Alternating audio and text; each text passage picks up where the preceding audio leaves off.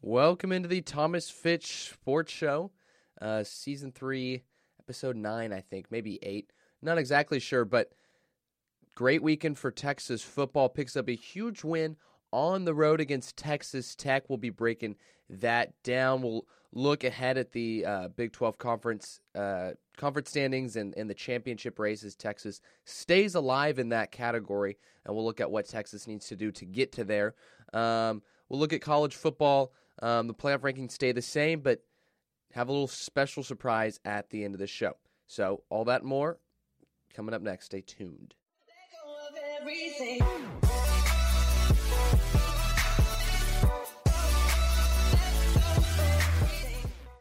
All right, so you know the the the thing for the Longhorns was coming into this week against Tech. They needed a win to stay alive in the Big 12 race. Do that 41 34 win over Texas Tech. Huge win coming on the road, especially granted against backup quarterback, but Jett Duffey, um, definitely not a slouch at back at backup. Played a great game. Um, Tech again started off quick. Uh, something that Texas has struggled with is starting off at eight of the ten games the opposing team has scored first. Uh, Tech did that again. They were up seven nothing. Looked like it was going to be fourteen nothing. They had a third down on I want to say the Texas three, and um, Duffey got pressured, throws an interception to Davante Davis. We'll talk more about defense and turnovers in a little bit, but that kind of turned the game. That was really the turning point of this game for Texas. Um, they go down, uh, they just kick a field goal there, but then they're able to explode and go on a little bit of a run. Um, they're up bigger in the second half, up 17, and then uh, Tech starts coming back. Again, that's that's something that we will talk about in, in a second because a lot of people have kind of criticized Texas for giving up a 17 point lead in the fourth quarter, even though they won. Um, we'll talk about why that happened, why it was more than just the defense falling short. Um, there's a lot of external factors that I think people aren't always looking at um, of why that happened. So we'll talk about that. Um, LJH, Lil Jordan, Humphrey coming in clutch. Um, again, like I said, Tech uh, tied it up Texas had a, a uh, you know into the game drive, drives down the field with about twenty something seconds left. Uh, Ehlinger finds Lil Jordan in the end zone, the Crabtree corner, and he uh, steps in the end zone to give Texas the win. So let's let's go ahead and break down the offensive performance. You know, it was, it was another great performance by the offense. They really have um, ever since the the Baylor game, and even when you look at the Baylor game, that was playing with Buechele. So really, since the Kansas State game, um, offenses look great. Ehlinger's looked really good. Ehlinger was 22 of 34, 312 yards, four touchdowns. So a great game for Ehlinger. He keeps being clutch. Um, obviously, leading the team on a game-winning drive. Um, so Ehlinger, great game. Watson and Ingram both had good games. Trey Watson had 18 rushes for 58 yards. Ingram 18 for, or sorry, 14 for 83. And uh, really feels like Trey Watson has kind of made a step up the last two games from where he's been, even though Ingram outrushed him and had a better yard per carry average. Um, Watson's doing a much better job of keeping his feet and moving his legs and fighting for those extra yards. And that's something that really hadn't been there for him the beginning of the season. So it's good to see him improve. Ingram also had a couple times where he broke some tackles. That's one thing I think he struggled with is there's so many times where he kind of breaks through the line, has a big hole, and then just gets tripped up. And we've kind of been waiting to see that explosion, see a big breakout run. Still not like a, you know, 50 yard run, but he had a good 26 yard run where he kind of hurdled, not hurdled over a guy, but just kind of high stepped out. And so it's good to see the running backs improving. Obviously, Lil Jordan having um, an incredible game, eight receptions for 159 yards. Um, Collin Johnson didn't play, had a knee injury, and uh, so stepping in was Jerrod Heard. uh, and Hurd had a great game, six receptions, 54 yards. Duvernay also had some. Duvernay had a great touchdown catch, one of his two, but he was four receptions for 66 yards.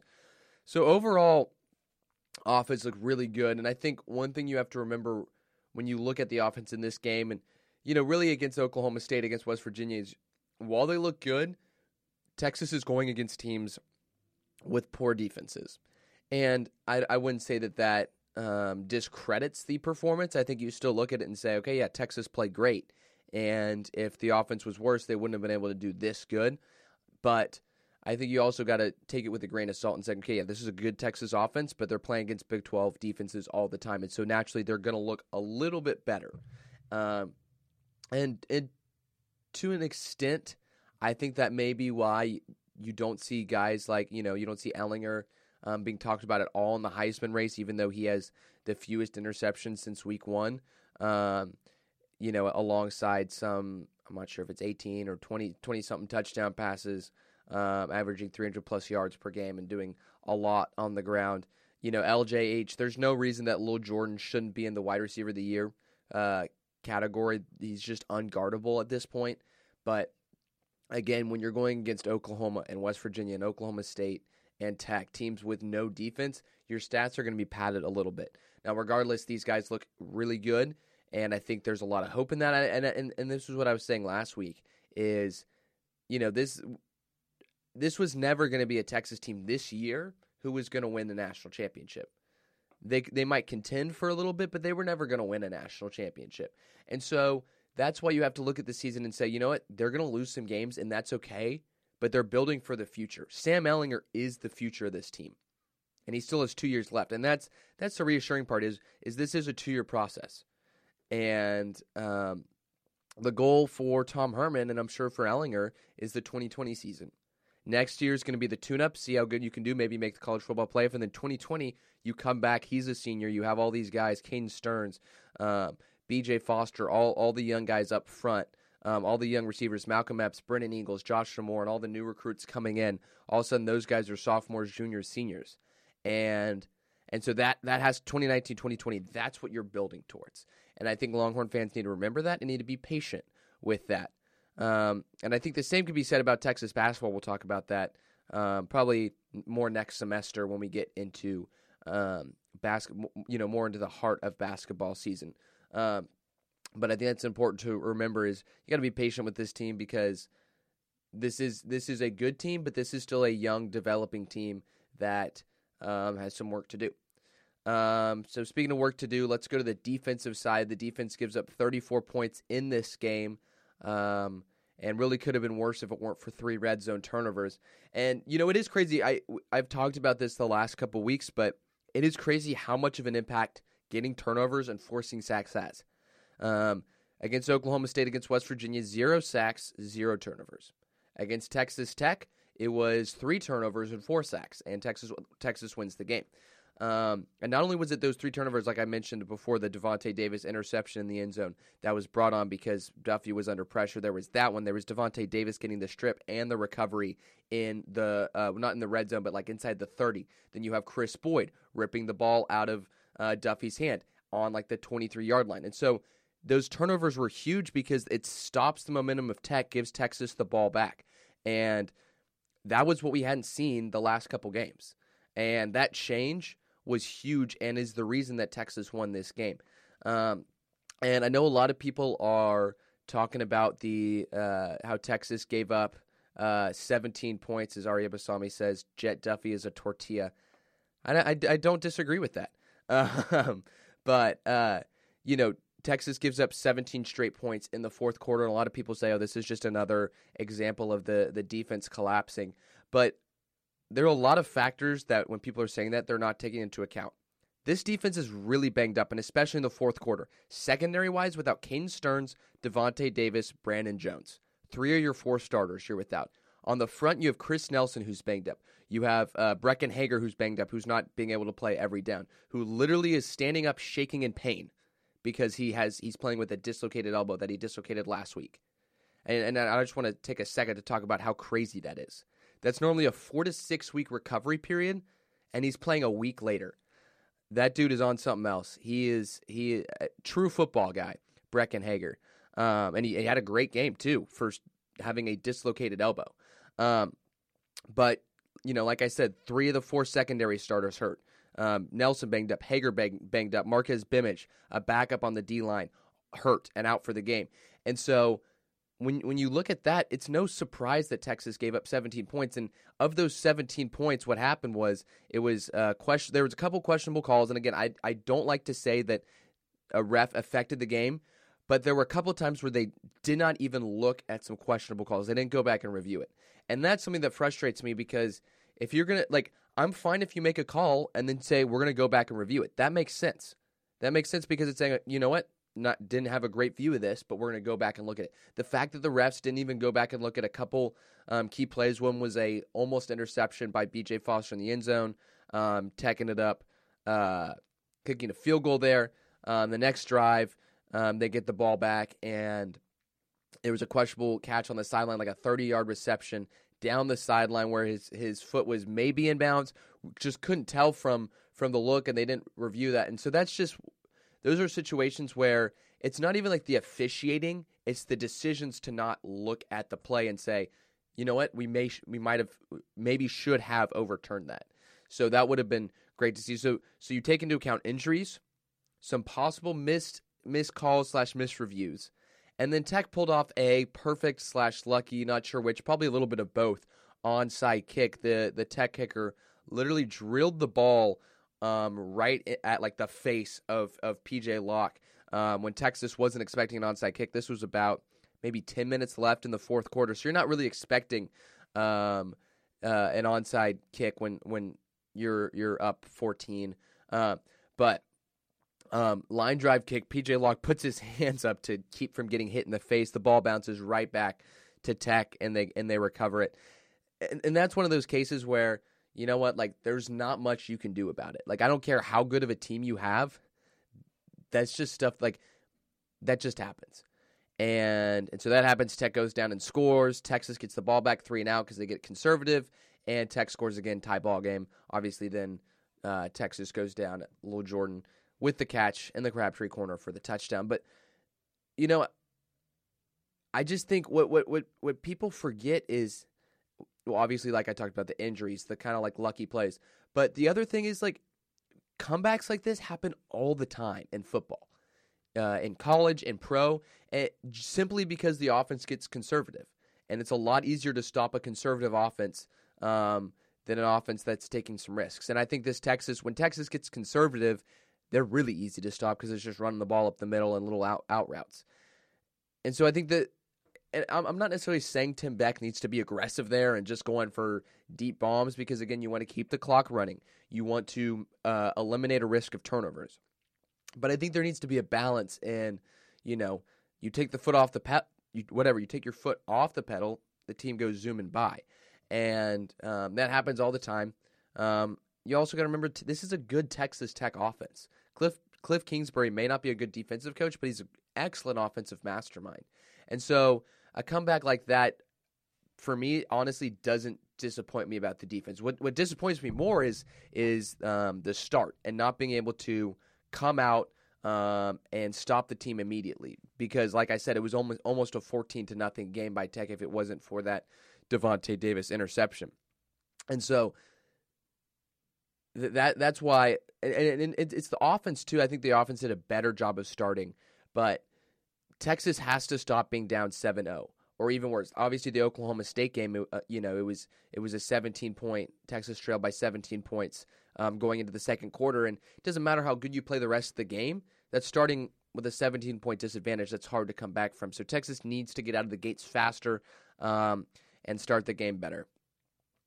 Um, let's see. Um, oh, a couple players of the game I want to talk about. Uh, obviously, Davante Davis, he was Big 12 Defensive Player of the Week. Two huge turnovers, both the interception and the the fumble strip and recovery. To be able to force the fumble and then recover it is incredible. And, uh, you know, there's some luck there of just which way the ball bounces. That was great. Chris Boyd, obviously, the other player who had the um, the turnover, just literally ripping the ball out of Duffey's hands. That was incredible. But the other player I want to talk about is Gary Johnson, someone who um, I, wouldn't say he's flown under the radar, but I would say to an extent for how much he was hyped at the beginning of the season has kind of flown under the radar. Had a great game, nine tackles, one and a half sacks. And what impresses me so much about him is the closing speed. Um, when he's in pursuit and there's you know a guy running, his closing speed to close in on them is so deadly.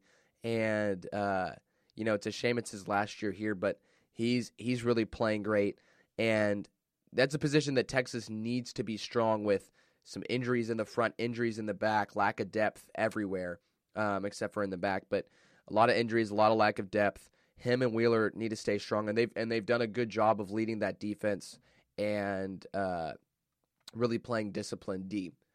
Um, so let's talk about a little bit the Big Twelve conversation because Texas still in the hunt. It's it's a four way four way race at this point uh, between Texas, Iowa State, West Virginia, and Oklahoma. That's right. Iowa State is uh, still uh, still has a chance to make the Big 12 championship, which is exciting.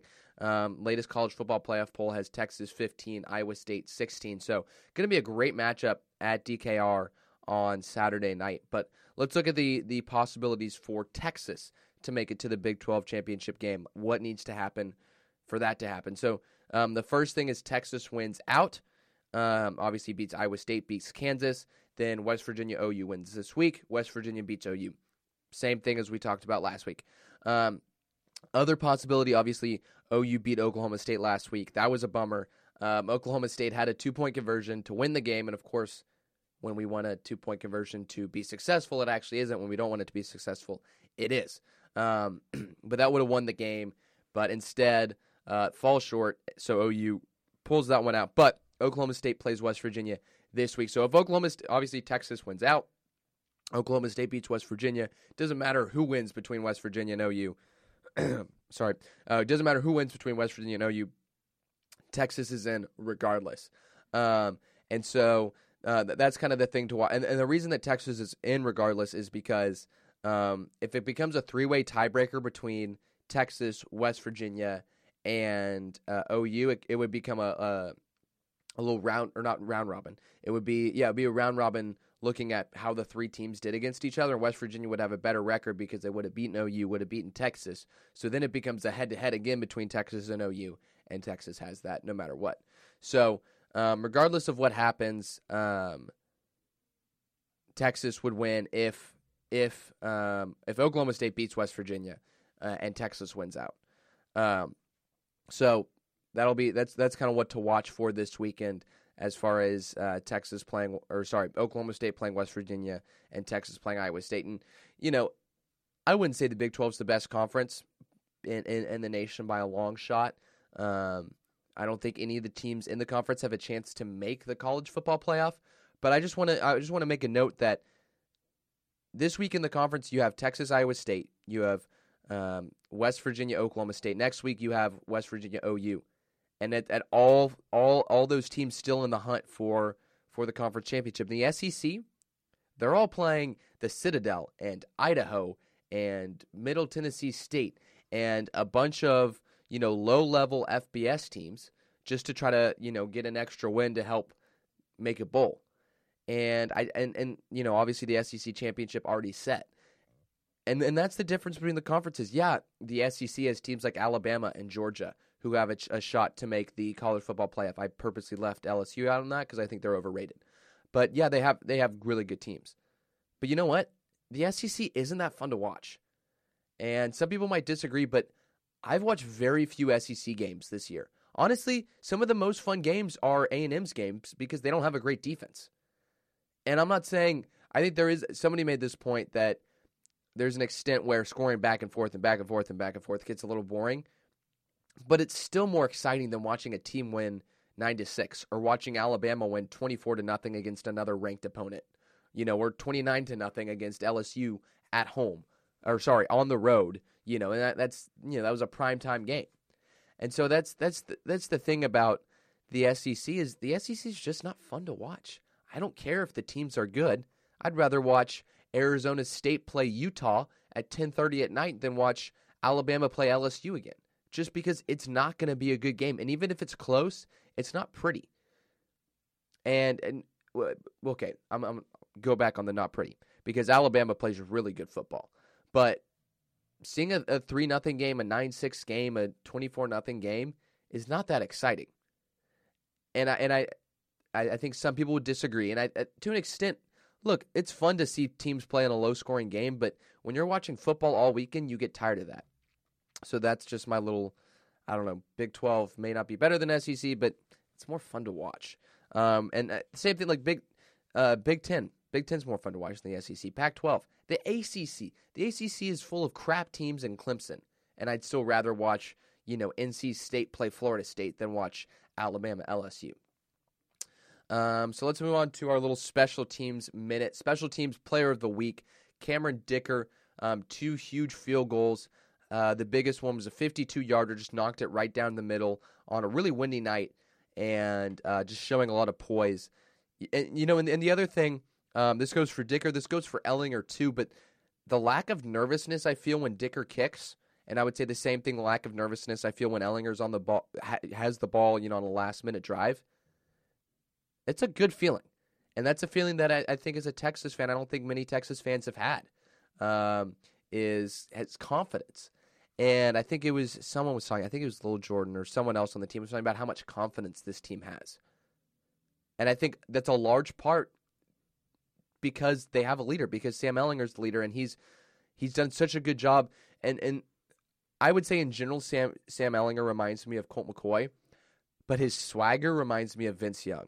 The laid back, the you know throws a bomb down to the two and is you know dancing to Mo Bamba, you know in, in the Oklahoma State game. I know they lost that game, but heading into the fourth quarter, you know, you looking at him talking to the players, going, "Hey, we got this. We got this." That's a that's confidence, and there's been no confidence uh, in Texas football from the fans, and I feel like that's the same for the players because there's not a lot of confidence when you have a quarterback who's, you know, a young quarterback leading the team, or just someone who like, you know, obviously Ehlinger last year's risk of mistakes, Buechele just a below average quarterback. And so now you have a quarterback who can get things done, who has confidence in himself and in his team, and that's revolutionary. And the same goes for Dicker. Um, and the confidence he has as, as, a freshman, the confidence I have in him as a, in a freshman is incredible. Um, so yeah, he's the special teams player of the week. Um, so this special teams minute is uh, sponsored by my new nonprofit organization, Michael Dickson for the NFL Pro Bowl um, and that is a little offshoot of Michael Dickson for NFL MVP. Uh, but this spe- specific foundation, again, non for profit, um, but it's all all uh, about raising awareness of how Michael Dickson is the best player in the NFL. And uh, uh, the goal of it is to get him to the Pro Bowl, and, and hopefully, obviously, the, the, big goal is NFL MVP and, and future Hall of Famer.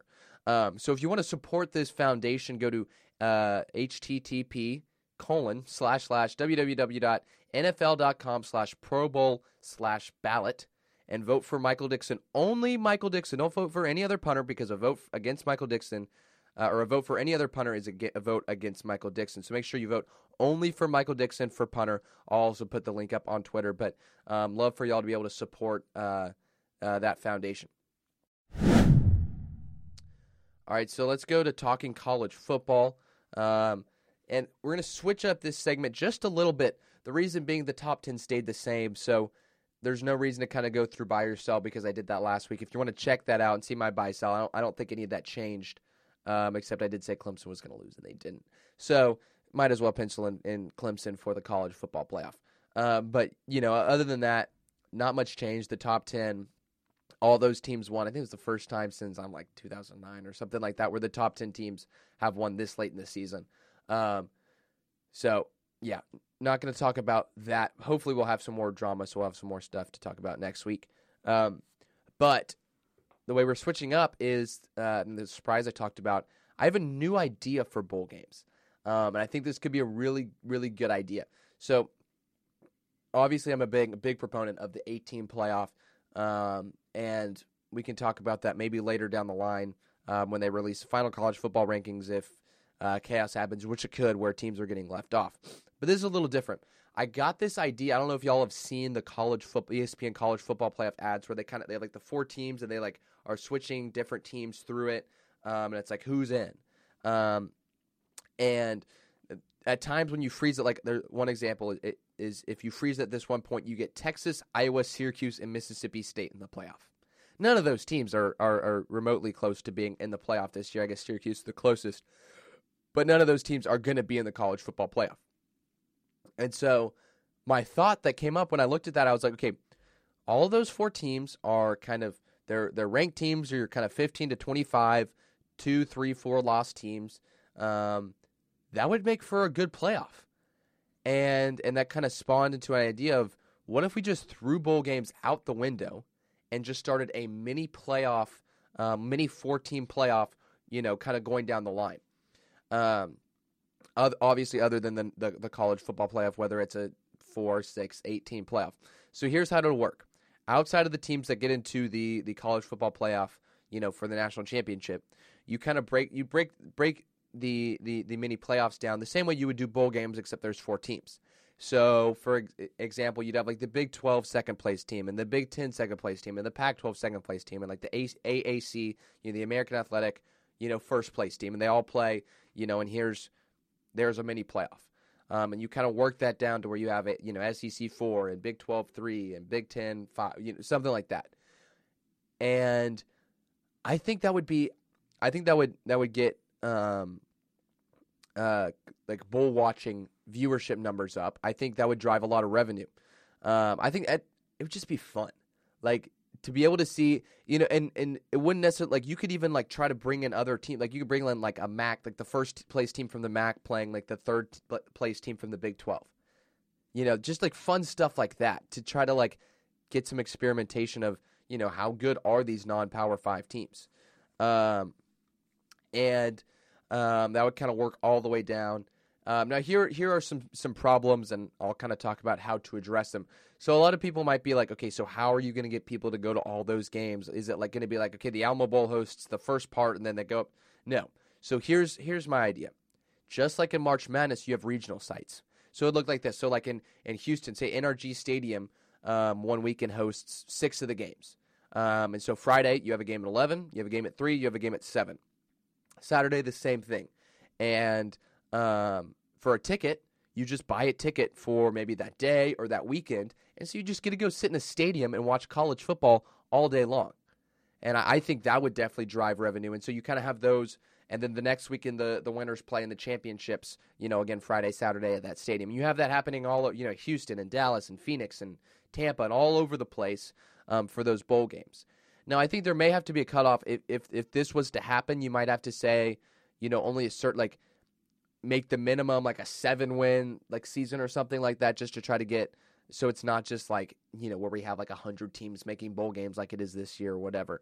Um, but I think that'll be a fun idea. I don't think it'll ever happen, but if you're on the college football playoff committee and you're watching this, maybe be like, hey, let's do this. Just just throwing it out there. Uh, but I, I do think um, I do think it'd be a fun idea. I think it would create. I think there could be some good articles written about that, like you know, throwing four random teams in in a playoff and what would happen, or like four like level teams from like all different conferences. Um, so we'll we'll see what happens there. Um, really quick, I do want to talk a little bit of college football. Just give a uh, couple predictions. Um, obviously, I feel like my top four and nobody's top four has really changed in a while. It's Alabama, Clemson, Notre Dame, Michigan just because those teams keep winning and the teams behind them haven't had any any more impressive wins. Obviously, Georgia, it's going to come down to can they beat Alabama in the in the SEC championship game. Michigan's going to come down to can they beat Ohio State and then Northwestern in the Big Ten championship game. Notre Dame really comes down to this week at Syracuse if they can win that. There and I know they have USC next week, but this is a banged up USC team who's um, I believe their starters at one point had missed like 36 games combined, um, and so I think you know all these teams are down to like one or, or one or two games. It could get chaotic if you know, say like Georgia beats Alabama. So now you have a one loss Georgia SEC champion. You have a one loss Alabama who lost the SEC championship, but they're Alabama. Um, you know, you have a Clemson, you have Notre Dame, then you have one loss Michigan or one loss Ohio State, and then you have one loss Washington State or one loss OU or what.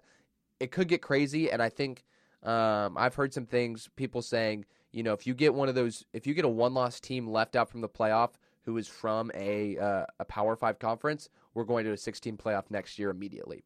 So that's going to be interesting to watch if um, if if some teams, you know, an OU, a Washington State, West Virginia, if some, one of those teams can have one loss and not make the playoff, that could happen.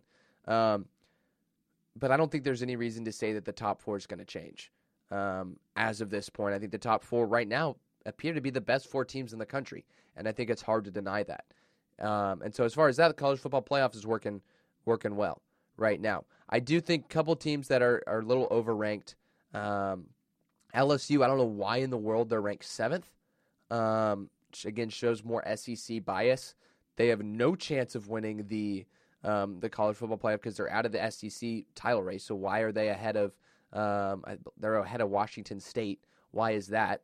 Um, yeah, they beat Georgia, but they you know they lost by almost 30 points at home to Alabama. That shouldn't happen. Also, Kentucky's ranked 17th ahead of Washington. Both teams have three losses, but Kentucky's looked really bad in their three losses. Even their wins haven't looked good, so I think they're a little overrated.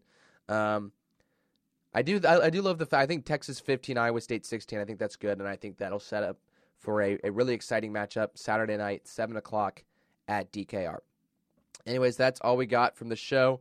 Not exactly sure if we'll be doing one next week because of Thanksgiving break, but we'll definitely be back after the Kansas game um, two weeks from now. So, from the Thomas Fitch Sports Show, I'm Thomas Fitch. Hook 'em horns.